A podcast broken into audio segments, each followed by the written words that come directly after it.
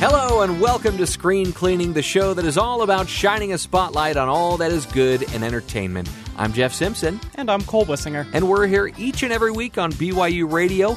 Check us out on the podcast. You can just Google Screen Cleaning Podcast, and there you'll find well over a hundred episodes that we've produced here in house, and uh, just filled with nothing but the best of entertainment. All sorts of different categories with movies, TV, sports, other forms of entertainment. Whatever Jeff and I decide to talk about that week. Podcasts are commercial free. It's so nice. Just last night, I was catching up on some things preparing for this show, and I had to go stream something that had commercials in it, and I forgot how annoying that That's is. strange. I got really used to just, you know, blending right through that. Yeah. Podcast's also commercial for screen cleaning, commercial free on the podcast. And we're excited about today's show because I- it's no secret that this last year, we won't say which year, the year that shall not be named, uh, was a difficult year for so many people. It's starting to bleed into 2021. The first week has felt like a year all on its own, huh? But we're not going to focus on that aspect. We're going to focus on some of our favorite things from the year in question here.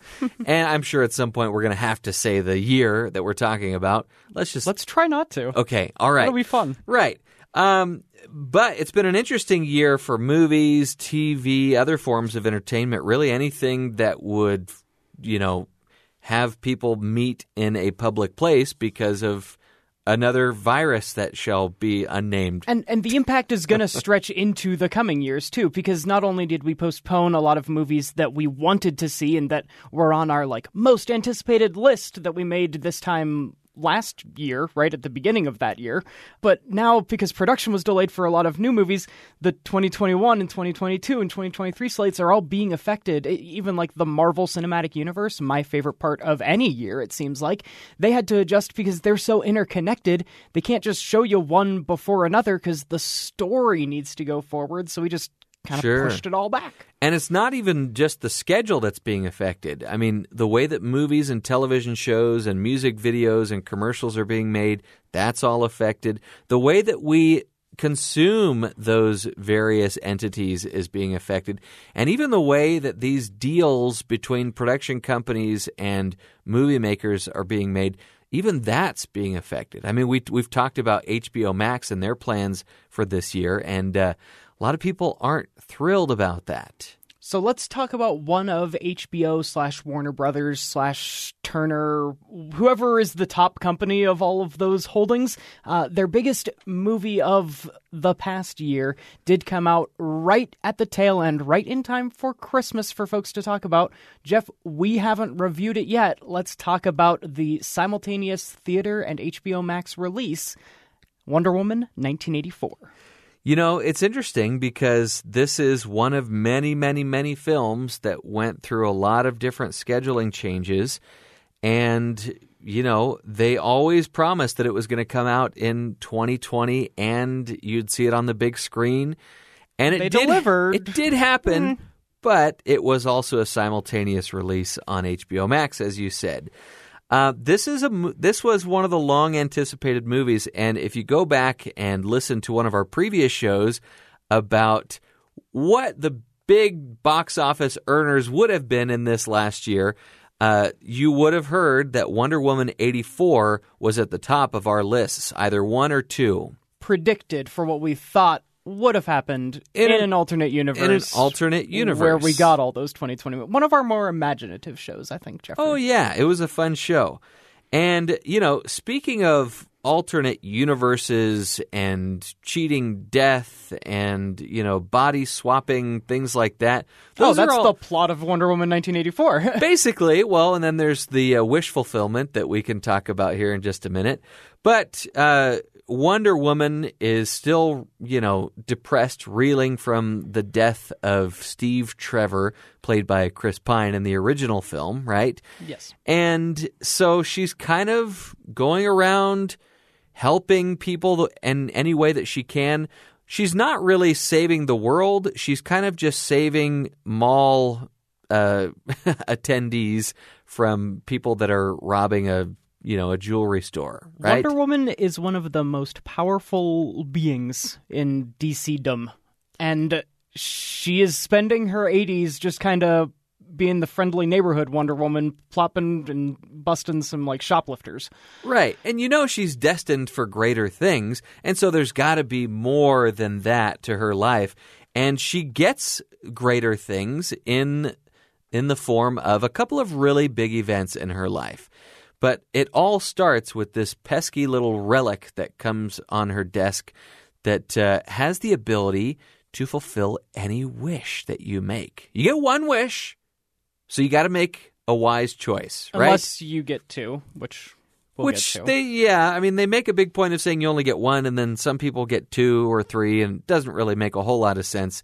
But no big surprise. The big wish that she makes is to have Chris Pine back alive with her.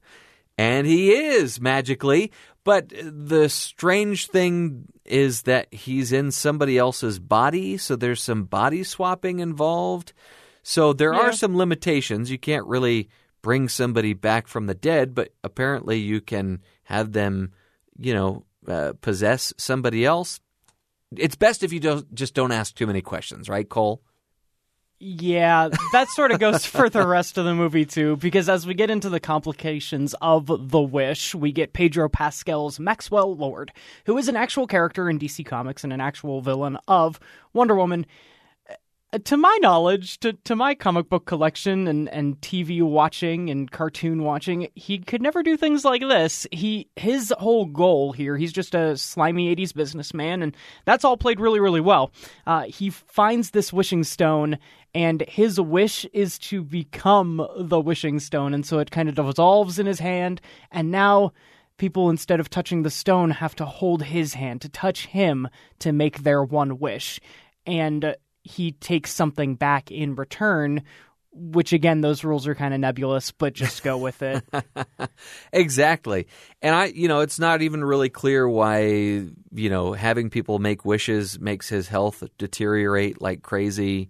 Um, I, I think his health was already deteriorating i think he was trying to do this to get better so like the thing he specifically takes back after each person makes a wish is some of their health anyway, let's let's not focus on, you know, minor details like this, Cole, because there's also Cheetah, another Wonder Woman villain, and Weird your how favorite, you just by the way. tagged right? that on at the end, kind of like they did in this movie. Cheetah is, in all accounts, Wonder Woman's main adversary, right? Someone that can match her blow for blow, um, that is with her for, for some of the longest in the comic book run, always makes appearances on things like Challenge of the Super Friends and in the Justice League cartoon. When I think Wonder Woman, her, her you know, Batman's got a whole rogues gallery. Flash, the Joker is- ton of yeah. ton of villains, but Wonder Woman like has Cheetah for sure.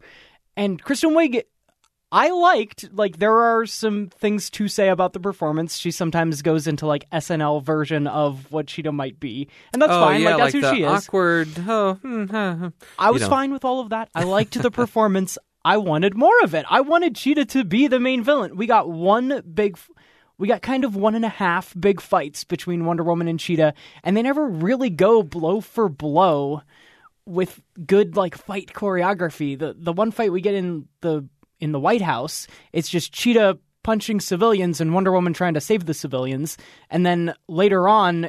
It's really dark and rainy and super CGI flying aroundness Yes. in their other fight, and that didn't look good either. I, I'm watching a superhero movie. I kind of wanted to see superheroes and supervillains punch each other a little bit.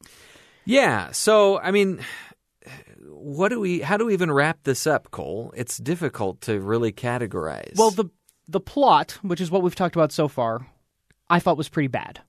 But the moments that we had along the way were amazing. I I smiled bigger and and it could just be the effect of being in a theater after the long year that shall not be named, but I when when when uh, Wonder Woman and Steve Trevor took off in the invisible jet and we got that payoff for the first time. And when they were flying through those fireworks I had a bigger smile on my face than I can remember in a movie theater in years. I just seeing that come to life. Patty Jenkins uh, right her direction I, I don't know like these kind of comic book things have a lot of story writers that are credited and it goes through a lot of hands but actually like the filmmaking part looked really really good at times and had some of the highlight moments of of the whole year on film for me. It's just like the structure that it was put in was too much of a mess for me to like really give myself over to loving every second of it. Sure. But yeah, seeing Gal Gadot and uh, Chris Pine interact again and, and kind of flipping what they had before, right? In the first one, she's the fish out of water Sure. and he's showing her around man's world. And here, she's lived in the world for a while. She's in the 80s and she gets to show him around the 80s after a 70 year time jump that he has to. So it's a whole new world for him. Yeah. A lot of real cool moments, a lot of cool choices but they couldn't make up for the fact that like Maxwell Lord and his like wishing superpower thing, it just they they never had a track of what that power really did or was. I I kind of enjoyed it. You know, I didn't think about it as much as so many people online have thought about it and are complaining about it. So I think if you can just turn off your your uh, your brain just a little bit, you'll enjoy it.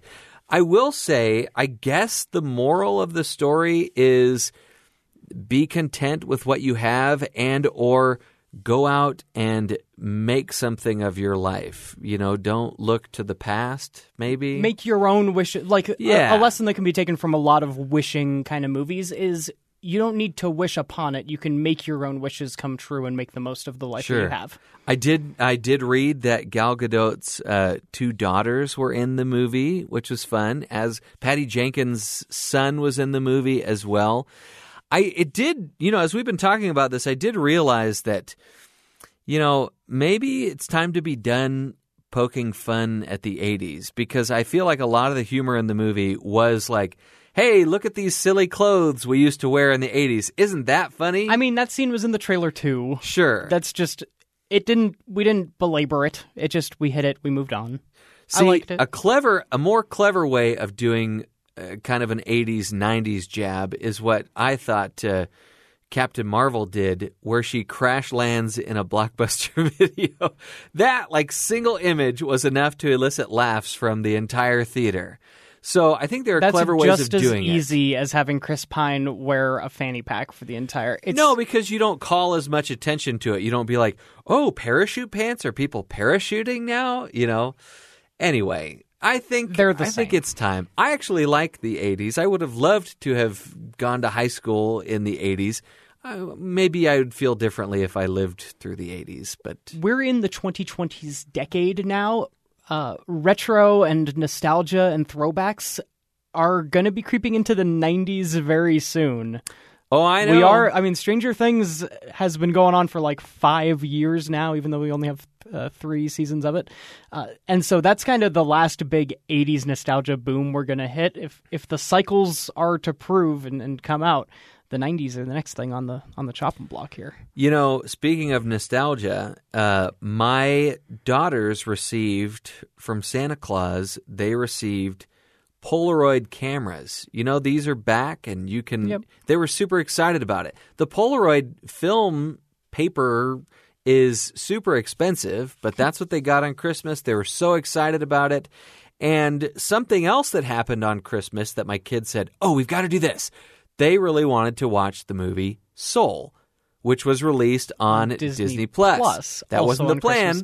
I think it was going to be in the summer, and then it got pushed to November, and then they said, "Merry Christmas, everybody! Everybody who subscribes to Disney Plus can have it. You don't even have to pay."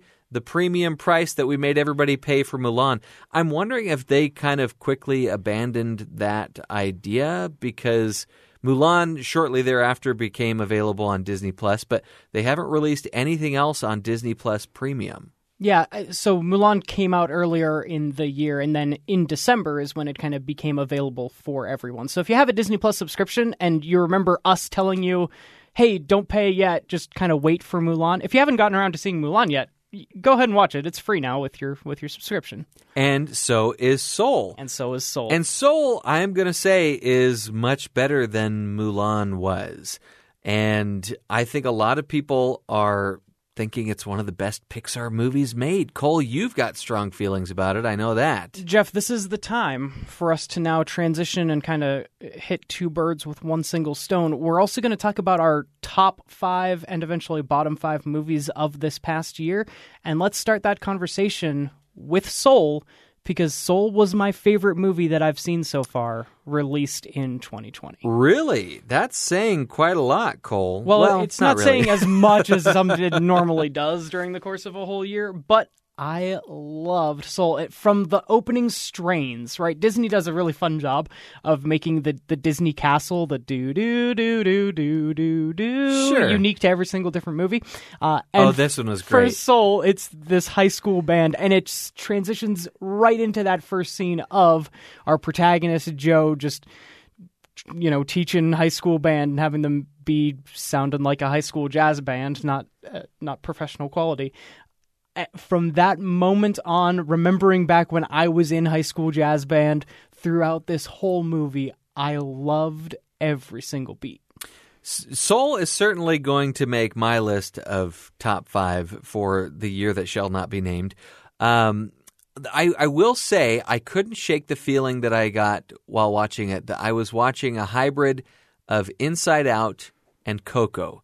And the way I described it, that's a, the way I described it to a friend. And I said, I remember enjoying Inside Out and especially Coco more than I enjoyed Soul. and and I get those comparisons. Mm-hmm. And for for me, and this is where we we each bring in our own individual perspective. There there was nothing like I can't point to a specific story choice where Soul did it better than Inside Out, but I just know in my gut and in my heart that Soul spoke to me better than those two movies did. Like I, I saw when whenever I was watching Inside Out, everyone talked it up and and I just didn't come out loving it. And Coco the same way, like it's a good movie, but it didn't speak to me. And then I hmm. watched Soul and I was like, "Oh, this is doing like some of those same things. It's hitting some of the same beats. It has like similar characters."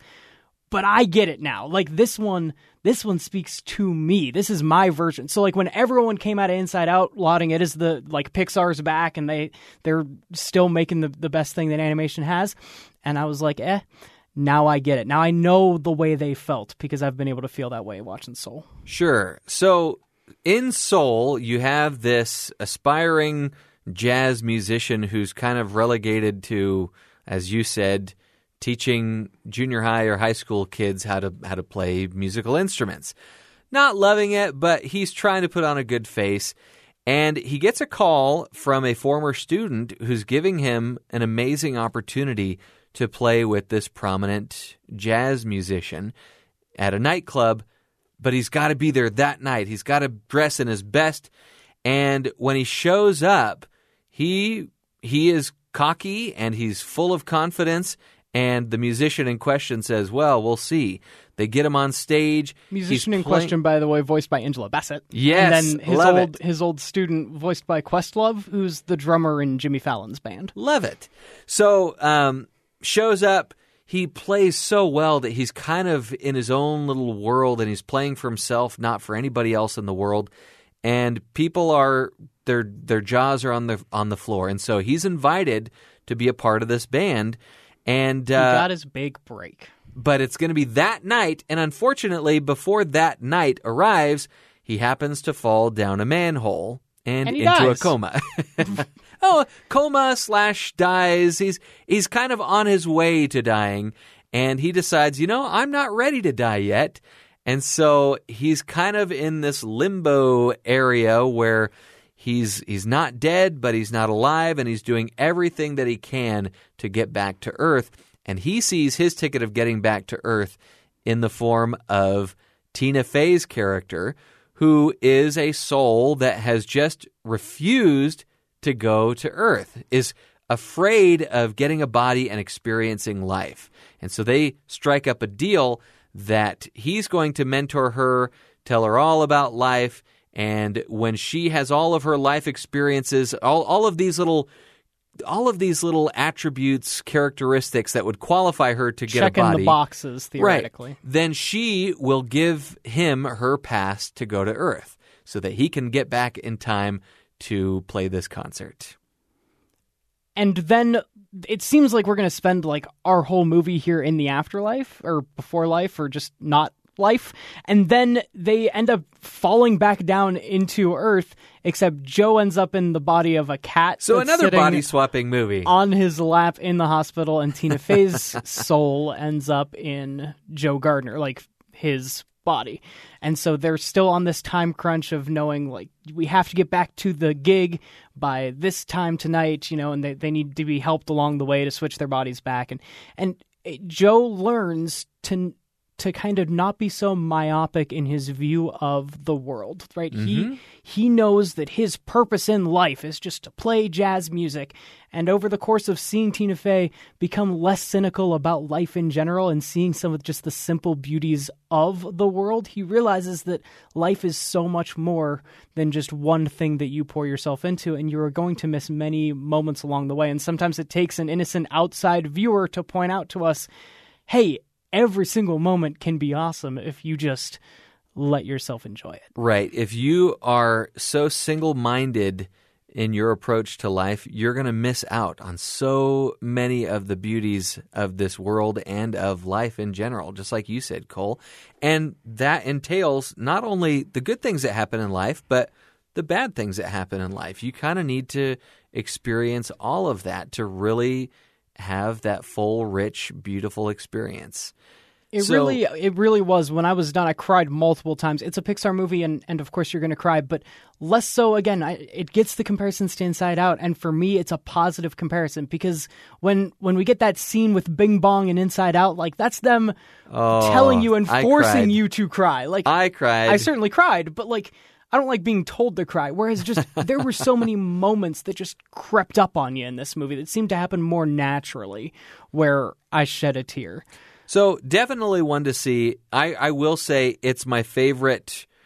I don't even want to say children's movie, but it's my favorite animated movie of the year by far. It's my favorite movie. Period. Highest recommendation I can give. Wow. To Soul. Okay, Cole, I am going to say that my favorite movie of the year that shall not be named uh, is a movie that we can't, in full good conscience, recommend on the show unless you can edit it in some way. Soul, fun for the whole family, but the horror thriller Universal throwback that came out in theaters from early in the year, not so much.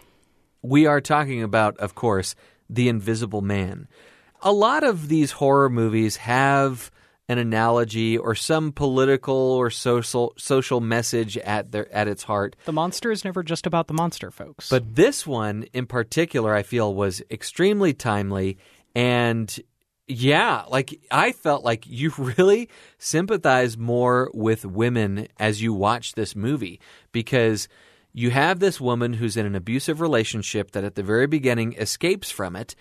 And she finds out very quickly, shortly after her escape, her boyfriend and or husband, I'm not sure which one he is, he dies. We're led to believe that he commits suicide.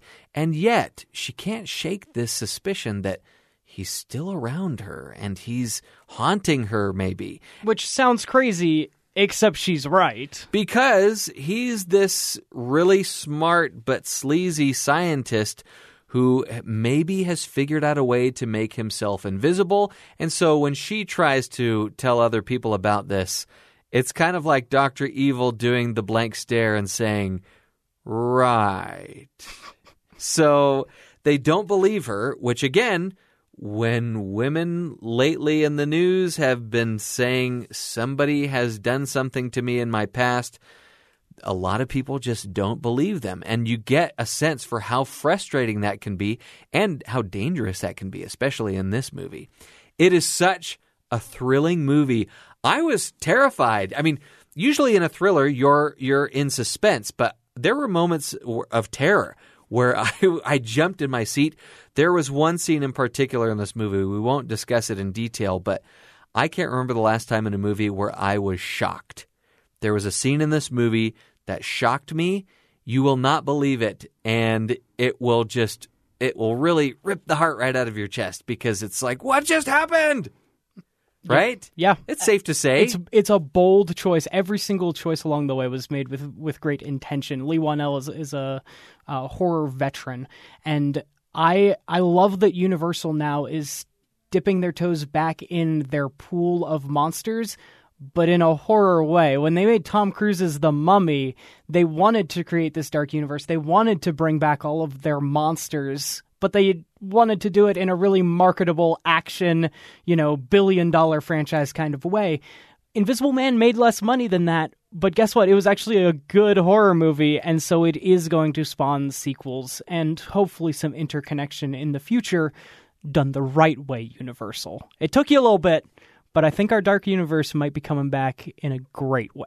Whoa, gosh! I if they can be as good as this, I'm on board. And you know, if they're smart, they'll have Leigh Whannell be like an executive producer of all of them. You know, The just like Kevin Feige of or like the J.J. Abrams in the Mission Impossible movies. You know, so yeah, he's one of the producers, as is Tom Cruise. I mean, yeah, is. but it's not like JJ JJ Abrams is not to he's not the guy for Mission Impossible the way that Tom Cruise is. Tom Cruise is. I'm Yeah. just saying. and Chris get the- McQuarrie, like he's that's the team that's really Sure. made Mission Impossible good. get recently. the right people together, even if they're just giving input and kind of overseeing some things.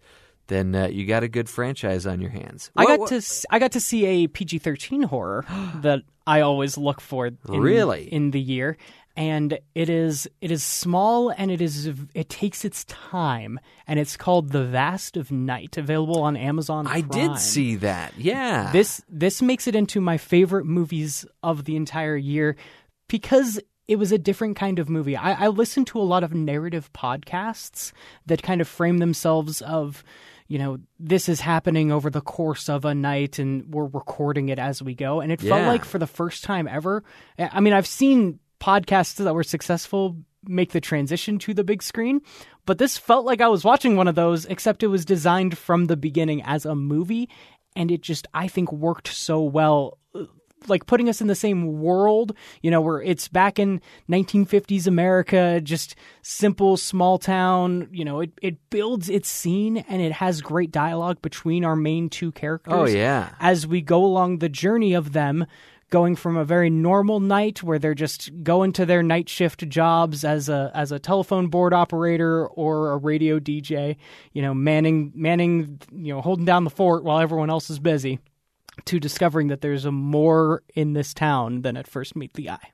Yeah, and you know, as you were saying that, I think Aaron Sorkin would be proud of the filmmakers of this movie because they really mastered the walk and talk and the quick, snappy dialogue, and the acting was was great. I mean, it's it's difficult to not only walk and talk and uh, perform all these other tasks while you're trying to remember dialogue, but then to deliver that dialogue in a natural, realistic way is it takes a lot of talent and this movie is filled with a bunch of people that you're not going to be very familiar with, but they really ought to be uh, more prominent because they were just terrific in that movie. I do remember seeing that. it was a micro budget and the director I, I love like l- reading interviews about directors especially with their first work um, which this was andrew patterson said afterwards um, you'll notice it never actually says like a film by andrew patterson right? When i watched the five bloods by spike lee it says a spike lee joint. Like you can't Sure. get away from it right?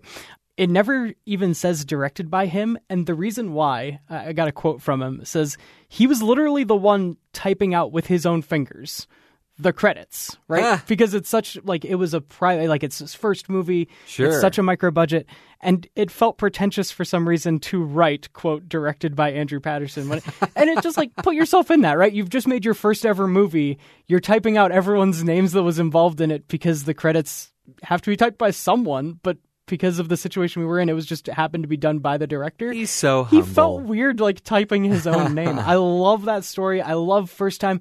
And yeah, this wasn't a perfect movie, but I f- it feels like Andrew Patterson, like 10 years from now, will have directed what is going to be like one of my favorite movies ever. You oh can sure, see that yeah, vision, yeah, he's got it. and he's got it. I loved the Twilight Zone type framing device they Absolutely, had going on yeah. too. That was pretty cool. From the beginning, it, this was made for me specifically. Yeah. So, Cole, I know that you watched a Tom Hanks movie on Apple TV Plus that you raved about, uh, which I still have not seen. So, if you're going to talk about that, you can talk about that in just a minute. But I did see another Tom Hanks movie that was released theatrically that I saw called News of the World. And this is a Civil War vet who goes around reading newspapers in various towns throughout the country. These are people that either cannot read or don't have time to read or don't have access to the news of the world. And so he goes and in very much a you know, presentation, Mark Twain reading type of a way. He goes and shares the news, but he's also a great storyteller. He's a he's a bit of a showman in his uh, presentation. Not the greatest showman. No. just a showman. At the beginning, it's really kind of just his job, and you know, it kind of feels like he's going through the motions. But throughout the movie, there are certain uh, events that happen and people that come into his life that make it so that he really becomes passionate about doing this. He's estranged from his wife, and as he is going from town to town, he comes across this abandoned girl who it it appears that she's German because of her name. He looks up her papers and her name is Johanna. However, she only seems to be speaking in this Native American dialect, which he of course cannot understand. And so he tries to take her to the uh, you know the union representatives that have kind of occupied the various territories that he visits they don't really have any plans for what to do with her. He's like eh, she's your problem basically. So he decides that he can't in good conscience just leave her uh, or abandon her. So he starts taking her with him to he he knows that the, she has family in another state that he can drop her off with right? And so everybody along the way is telling him, Are you sure you want to do this? Because this is dangerous territory that you're going to be traversing through or traversing. And uh, he s- decides to do it anyway. And you can't help but think of older Jimmy Stewart appearing in a lot of those Western movies, you know? The everyman that everybody's always comparing Tom Hanks to anyway. And uh, there are some really tense moments in the movie. And you, but really, in any movie about relationships, the relationship is what's at the heart of this edge of your seat, slow moving drama. Um, and so you just really fall in love with the characters and you root for them. News of the World, PG 13. It's directed by Paul Greengrass, who did Captain Phillips also with Tom Hanks, as well as, you know, a few of the Bourne movies. Definitely one worth seeing. It's a slower thriller, but uh, one that you'll enjoy nonetheless.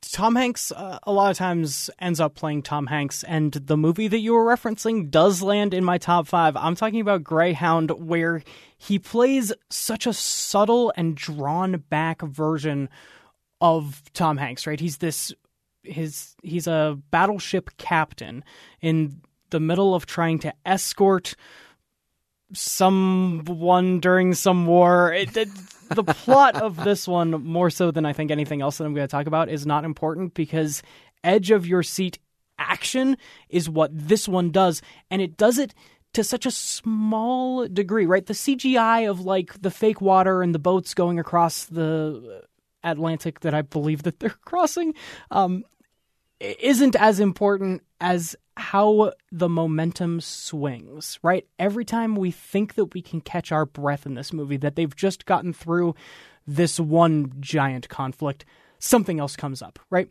Uh, as Americans, we're very used to a three act structure, right? We're setting something up, we're having a main conflict, and then we get a little bit of relief.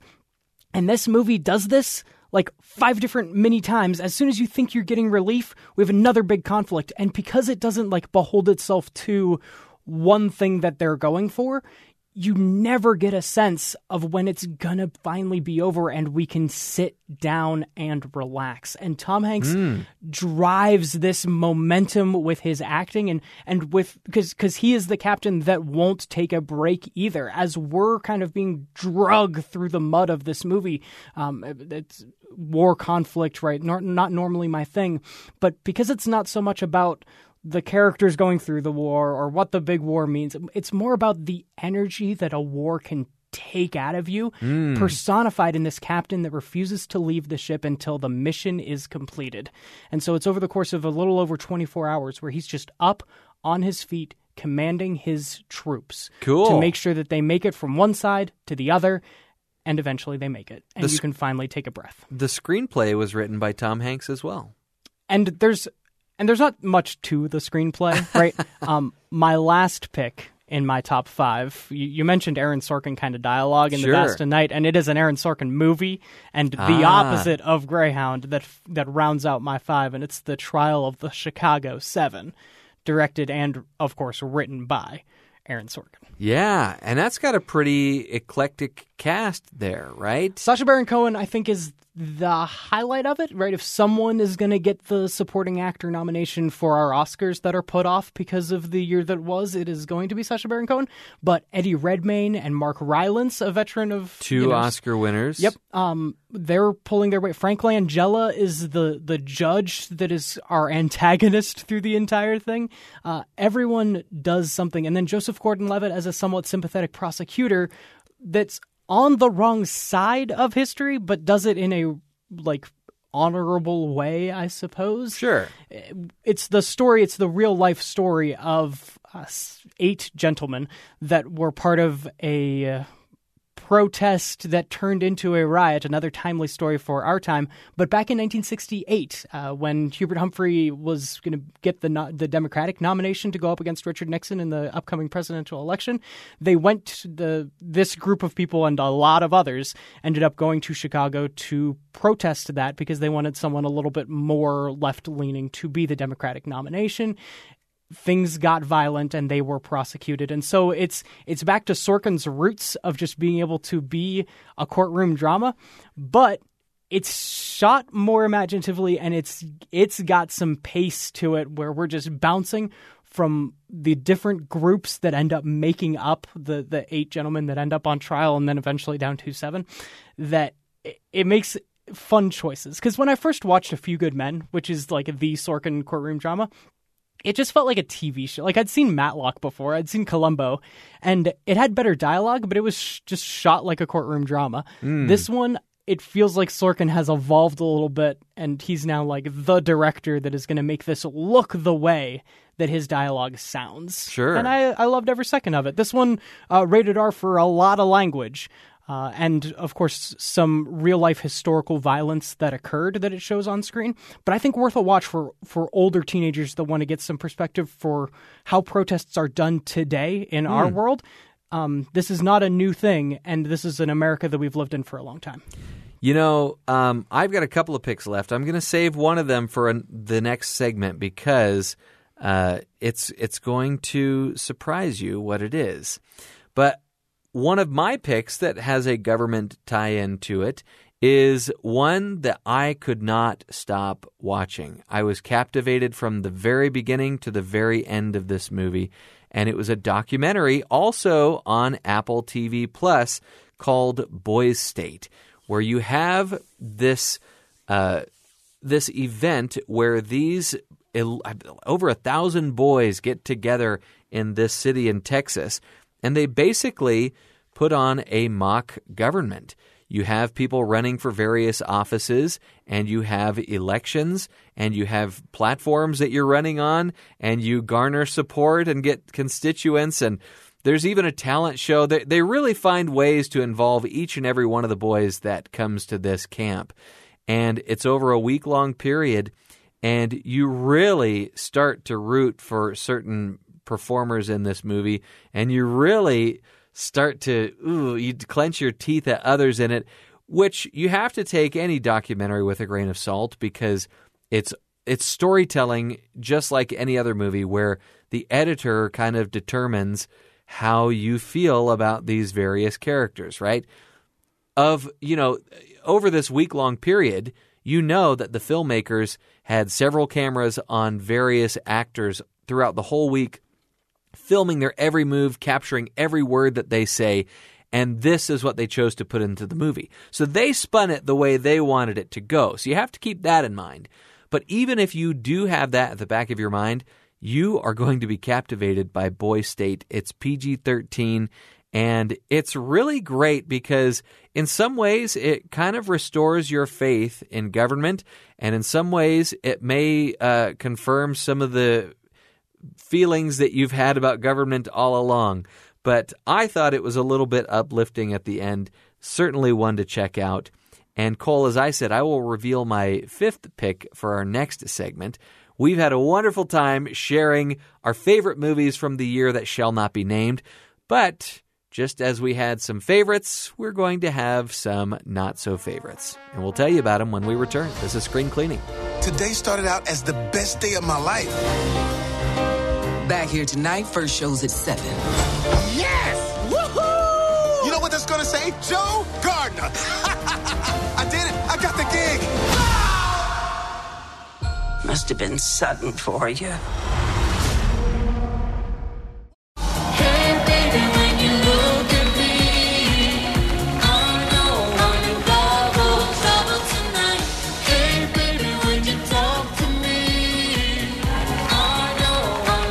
Favorite song from my favorite soundtrack of the movie or the year that we uh, shall not name on You almost, this show. you almost said it, Joe. you caught yourself. That is from Eurovision Song Contest, The Story of Fire Saga. We are sharing our biggest surprise liked movies from this year, and that one would certainly be mine, and it actually rounds out my top five favorite from that year. Eurovision. The Yes. Rachel McAdams, Will Ferrell kind of musical, kind of parody. It's you feel like you're watching an Adam Sandler movie the whole time because you're feel you're thinking That's This even worse. so- this is- something that reminds you of an Adam Sandler movie was in your top five of the year. No, because there are movies that come out at the perfect time and you realize this is exactly what I need in my life right now. And when we sat down to watch it for the first time, my wife and I decided we just need a dumb, stupid, fun movie, and that's exactly what we got. It's funny. The the movie that kind of captured my quarantine and that I was surprised that I liked uh, might transition us into your disappointed because I loved Trolls World Tour, the sequel to Trolls, also a musical and also a story that I think captured the right thing at the right time. The the first Trolls surprised me when I saw it and I loved it. Not so much with Trolls World Tour. I very much enjoyed it. But if we're going to be surprised in a good way, we're going to be surprised in a bad way too. What were you disappointed by in the past year? You know, when you have a movie franchise that hasn't had an installment for several decades, you're you're going to be on pins and needles wondering are they going to be able to pull this off? And unfortunately for me, Bill and Ted Face the Music they were not able to pull it off. The, I I wanted I was rooting for the movie to just give me one laugh, something for me to find humorous or to enjoy. They even had characters that came back and reprised their roles, and I just couldn't find myself to laugh at this movie. And uh, it really made me pine for the other movies. And oh, uh, what I told you at the time was all these other old movie franchises are just doing Zoom chats where they're reuniting. I would have much preferred had they done a reunited apart with the Bill and Ted's Bill and Ted cast. cast instead of like making a It would have been a lot movie. cheaper and a lot more entertaining. Whenever you keep track of movies like we do, there are certain directors, studios, or franchises that build up our expectations only to sometimes let them down, right? The franchise that did that to you this past year was Bill and Ted. The studio that disappointed me was Pixar, obviously not because of Soul, which was my number one movie, but I hoped that Onward would be much better than I thought that it was. I was pretty disappointed by Onward, and also a director that I'm always excited for, but in recent memory have been more disappointed by than surprised by, is Christopher Nolan and the the movie that we got in Tenet, especially when it was supposed to be recapturing movies, getting back into the cinema, into the theater for the first time in so long. And then that's the sound mess that we got. If I was going to be back in a theater, I wanted to get the full theater experience. And that's what Nolan tried to do. And I think that he failed. So I think there's something to be said about making audiences think and, you know, requiring repeat viewing, which is something that he's done quite well in the past, right? Much better than he did in Tenet. in Tenet, he he went way off the deep end with making it confusing, unintelligible as far as the sound and dialogue was concerned because the music mixing was just awful. So unbalanced that you can't hear half of what's being said. The accents don't help. and just the, The masks don't help. yeah, The- it's it's very difficult. It's like uh, the the complaint that people had about Bane in The Dark Knight Rises times ten. the complaint that I was already dealing with with having to wear a mask going to a fast food place and having a giant pane of glass in between or plex, plexiglass in between me and the person that was trying to talk to me. I then had to live in the theater when I couldn't understand these people either. Like I already have some hearing problems, and uh, Chris Nolan didn't help me. Yeah. Now it comes time. Those are the movies that disappointed us, but there are some movies that were even worse than that that we that we have to share because you know, we as we said earlier, part of life is experiencing the good and the bad, and you need all of that to have this rich, beautiful experience. So, I guess in a way, there's something beautiful about these movies, right, Cole? Well, Because they help us appreciate the really good experiences we've had watching movies. I suppose if you have a top five, you have a bottom five, and that's where these movies come in. So I am going to I'm going to put these in order of release date. Um, the first one being Dolittle, which is one that Oh, came yeah. out right at the very beginning of the movie uh, of the movie year. There was so much hope for the year back then. But I didn't have a lot of hope for this movie. Oh, I yeah. just knew it was going to be a movie that I could just recline, eat popcorn, and have a little outing with my kids. And on in that regard, I got exactly what I was expecting. The movie is a big jumbled mess with talking animals, and really the first movie that Robert Downey chose to do outside of the Marvel universe. Anyway, Dolittle would certainly be on my list, followed by one you've already mentioned, Cole, Trolls World Tour. Oh, With how big of a surprise the original Trolls was to me, I was it was a big letdown for me. no, sure. Jeff and I have seen like less movies than we usually do because they were just less big movies released than usual in this past year. But to be in your bottom five, Yeah. But there is Oh. something to be said about Trolls World Tour, one of the most successful movies of the year on demand. VOD. Right? Yeah. In fact, they said that it made more money on demand than the first movie made in its entire run, and in just a five week period, mind you. Uh, another movie I saw on Netflix, I had high hopes for because I like Charlie Kaufman and some of the works that he's done. oh goodness, And uh, I'm thinking of ending things was such a frustrating movie watching experience for me, kind of akin to watching Tenet because you're just trying to piece together what you're watching, and it's not what you were hoping or expecting it to be. And it was everything I thought. Of. I, maybe just- I've seen more Charlie Kaufman movies, so I understood. It's a downer of a movie and you're just you're sitting there in frustration the entire time just basically yelling at the screen something happen or what is what huh you're you're just all sorts of emotions are For going the on. record, Jeff was disappointed that a movie called "I'm Thinking of Ending Things" was a downer of a movie. exactly. For clarity's sake, exactly right It was good. That was a well-made movie. It's not going to be everyone's cup of like. I, I mean, I, you can say this about some things, but especially Charlie Kaufman, it is not going to be everyone's cup of tea. no But no. if it's yours, it was a really, really good movie. Godmothered would also make my list Now that This- one's just kind of a this movie. was a- that's no one's cup of tea. This was a Disney Plus original movie.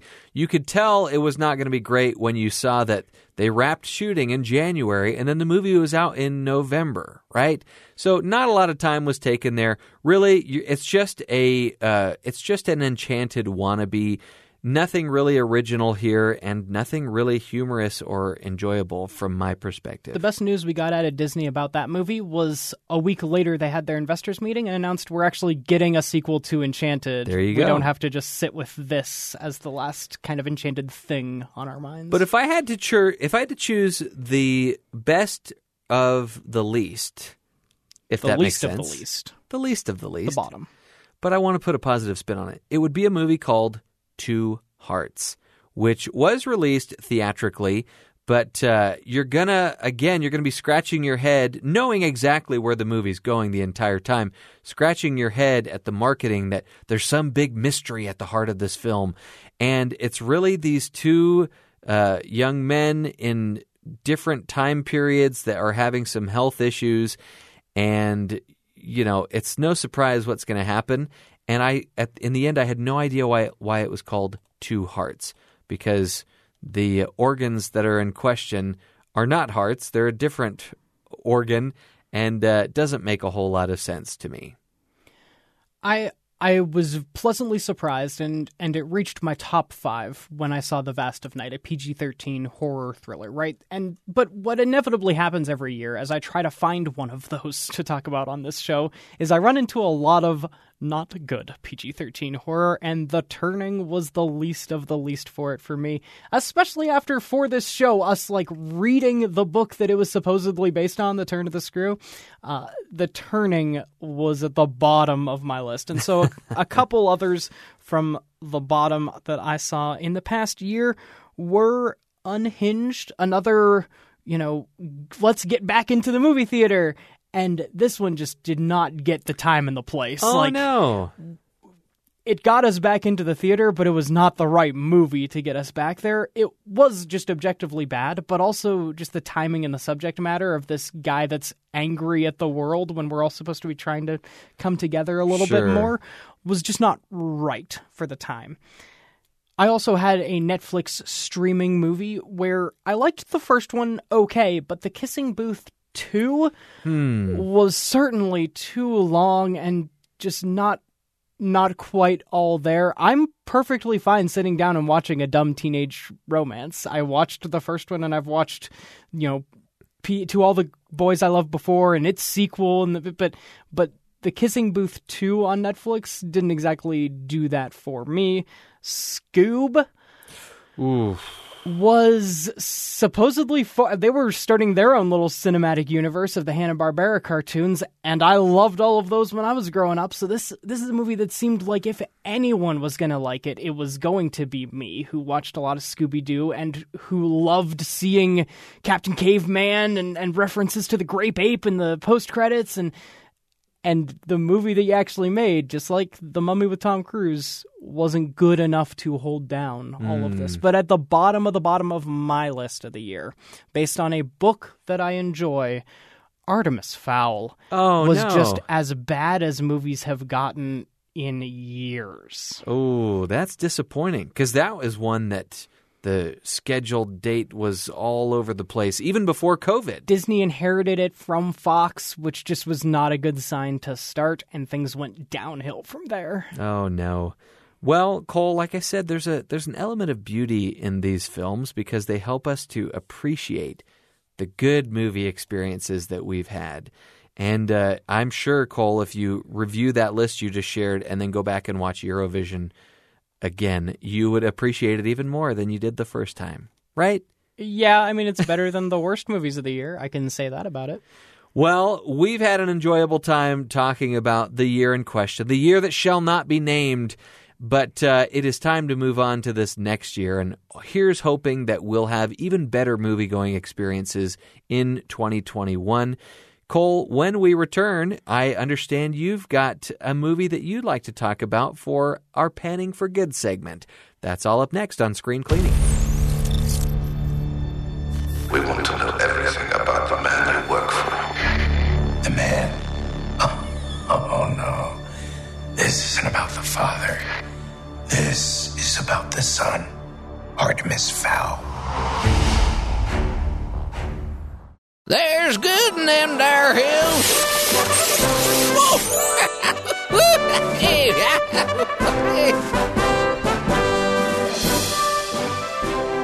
I see it through the years, panning for good tries to do two things. We try to pan, look a little bit deeper to find something that not everyone is talking about, and we want the story to be genuinely about something that's good, right? You can pan for a lot of things, but if people aren't talking about it, sometimes it's because it's not that good or not about good things.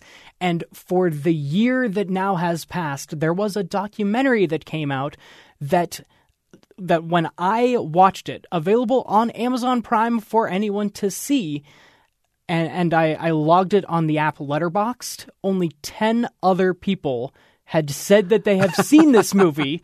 So Wow. I assume it's a little under the radar. And also, the whole point of the movie was to tell stories that are uplifting and about good people doing good around the world. It's called The Antidote. And it's it's a very simple documentary format where they they pick places in America, right? It's it's not like the greatest, most imaginative documentary that's ever been compiled, but I loved just a very simple, different stories of different people struggling with different things across this country that we call our own in a time where we want people to come together. Seeing people come together and do good things. You have stories um, uh, in Alaska of a, a few immigrants that were introduced into their society and, and that the community came together to make them a part of their group there in that town. Uh, stories of high school teachers teaching of different people in different times, trying to get students to branch outside of what they normally come across. The antidote is again available on Amazon Prime. It's about good, and it was a pretty good documentary. I I don't, you know, we, we talk about documentaries a few times. Um, I have, it's been a while since I've seen a documentary that I would, I would call amazing. Documentaries aren't generally my thing. This one was perfectly fine and certainly uplifting. Perfectly fine and certainly uplifting. That's awesome. Well, Amazon Prime, I got to check that out. I have a Amazon Prime and I like movies that make me feel good about myself. And that's where the movies have kind of been this year. Netflix is going to dominate the Oscars. Amazon Prime has some great ones, and Hulu and Disney Plus, and we're in a new world. And now that 2021 has started, we'll see how HBO Max goes forward, and Screen Cleaning will be with you to cover this fun upcoming year too. I think we did it, Cole. I think we did the entire episode without mentioning the year in question. So, little pat on our backs. So don't ruin it now. Yes. This was our last year in review on Screen Cleaning. or the year that shall not be named in review. And we have so many great shows coming up in 2021. We're excited to uh, invite you along for the journey and to help you focus on the good in entertainment. That's what we try to do here on Screen Cleaning, and we'll be back next week to do the very same thing. I'm Jeff Simpson. and I'm Cole Wissinger. We'll see you then.